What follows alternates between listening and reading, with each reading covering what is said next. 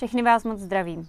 Dnešní Bezobalu je speciálním dílem, který jsem pro vás natočila v souvislosti s vakcínami proti COVID-19, respektive o tom, co se s nima aktuálně děje. Často se mě na to ptáte, tak jsem si říkala, že je třeba se tomu trochu víc věnovat. Ještě než k tomu přikročíme, ráda bych vás požádala o odběr na YouTube, aby vám žádná nová videa neunikla. Bez toho to prostě nejde a stejně tak na Facebooku můžete dát sledování a i tam dáváme úplně všechno. Prakticky na týdenní bázi vychází Česká republika v nezávislých srovnáních ze zemí Evropských unie jako země s nějakým negativním nej. Nejrychleji se zadlužující země EU s nejvyšší inflací a nejdražšími energiemi.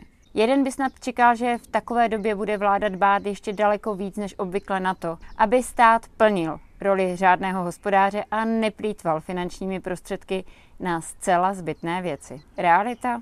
Právě v této době potřebuje naše země podle Fialovy vlády nové stíhačky za víc než 100 miliard, které budeme splácet už pět let předtím, než k nám vůbec nějaká stíhačka doletí. V této době si také manažeři krachujících státních podniků zřejmě za dobrou práci rozdělují statisícové odměny. Je jasné, že v takovém prostředí čeká každý na svůj díl koláče a každá mimořádná příležitost je pomyslnou rouškou tmy, kdy stav legislativní nouze otvírá pro všechny ziskuchtivé státní zaměstnance, jejich známé a přátele možnost rychlého a nenápadného zbohatnutí. Takovou příležitostí byla pandemie COVID-19, kterou dodnes premiér Fiala používá jako argument k tomu, proč je Česká republika v krizi.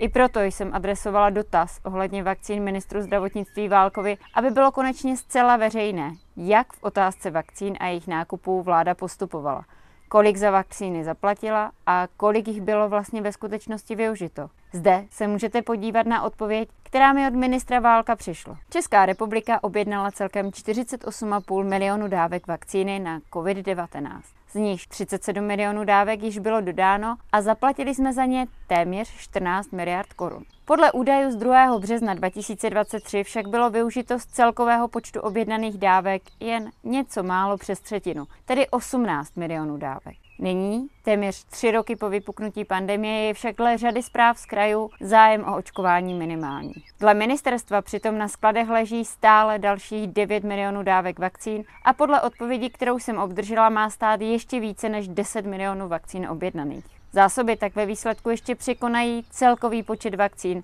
které od počátku pandemie v roce 2020 již byly využity. Připomeňme si přeplněná očkovací centra v době vrcholu pandemie. Z vývoje posledních měsíců je přitom téměř jasné, že poté, co se COVID v několika mutacích prohnal populací, se počet očkování zásadně snížil. I samotné ministerstvo zdravotnictví nyní připouští, že očkování probíhá v nižších tisících dávek denně. Na skladě nám tedy budou ležet vakcinační dávky bez využití v hodnotě několika miliard a ministerstvo namísto toho, aby se pokusilo vyjednat revizi smlouvy, raději platí nesmyslné kampaně na podporu očkování a mrhá tak dalšími cenými prostředky, které mohly být využity na boj s krizí. Stejně jako prostředky, které ještě patnou na nákup dalších 10 milionů dávek, o které mezi lidmi již minimální zájem. Ministr Válek přitom říká následující a budu citovat. Řada odborníků se domnívá, že Omikron bude finální mutace. Budeme pak pravděpodobně řešit COVID podobně jako chřipku a pravděpodobně se objeví i společné vakcíny. Konec citace. Víme ovšem, jak je to se schopnostmi ministra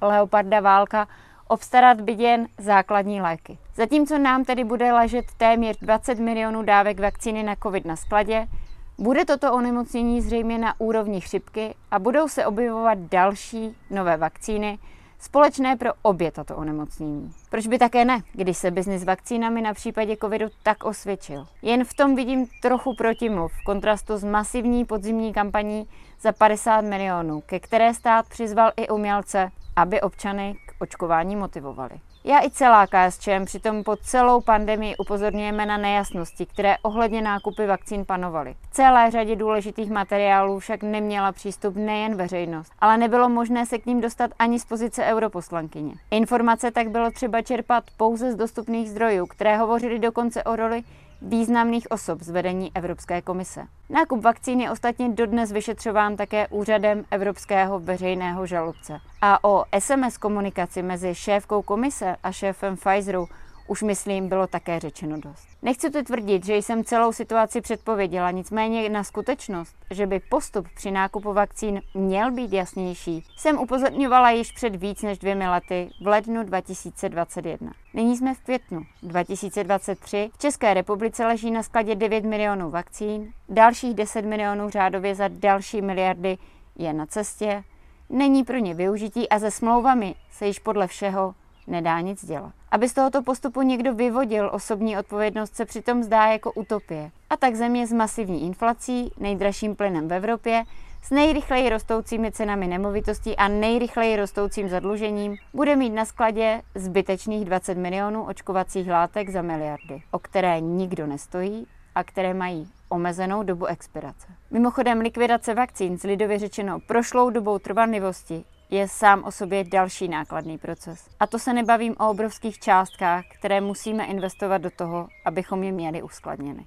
A k fialovým, potažmo válkovým řečem o tom, že vláda má svázané ruce a nemůže nic dělat, obávám se, že přání je v tomto ohledu otce myšlenky. Když se o to ani nepokusí, tak je jasné, že farmaceutické společnosti, zejména pak Pfizer, se dobrovolně nepřipraví o tučné zisky. A jak tedy vláda prostřednictvím ministerstva zdravotnictví komentuje fakt, že jí leží zbytné vakcíny na skladech? Záleží na mnoha faktorech, dle kterých nelze jasně číslo zájmu definovat. Uvedl pro deník Echo 24 mluvčí rezortu zdravotnictví Ondřej Jakub k očekávanému využití vakcín. Ministerstvo pod vedením Válka tak vlastně přiznává svou vlastní neschopnost se situací cokoliv dělat. Neexistují žádné odhady, predikce ani plán na to, jak v naší zemi udržet několik miliard, které by v době všech běžících krizí jistě našly uplatnění. Když má přitom pěti demolice škrtat způsobem, který se dotkne těch nejohroženějších lidí, to se vždy nějaký způsob vycházející z expertní analýzy najde.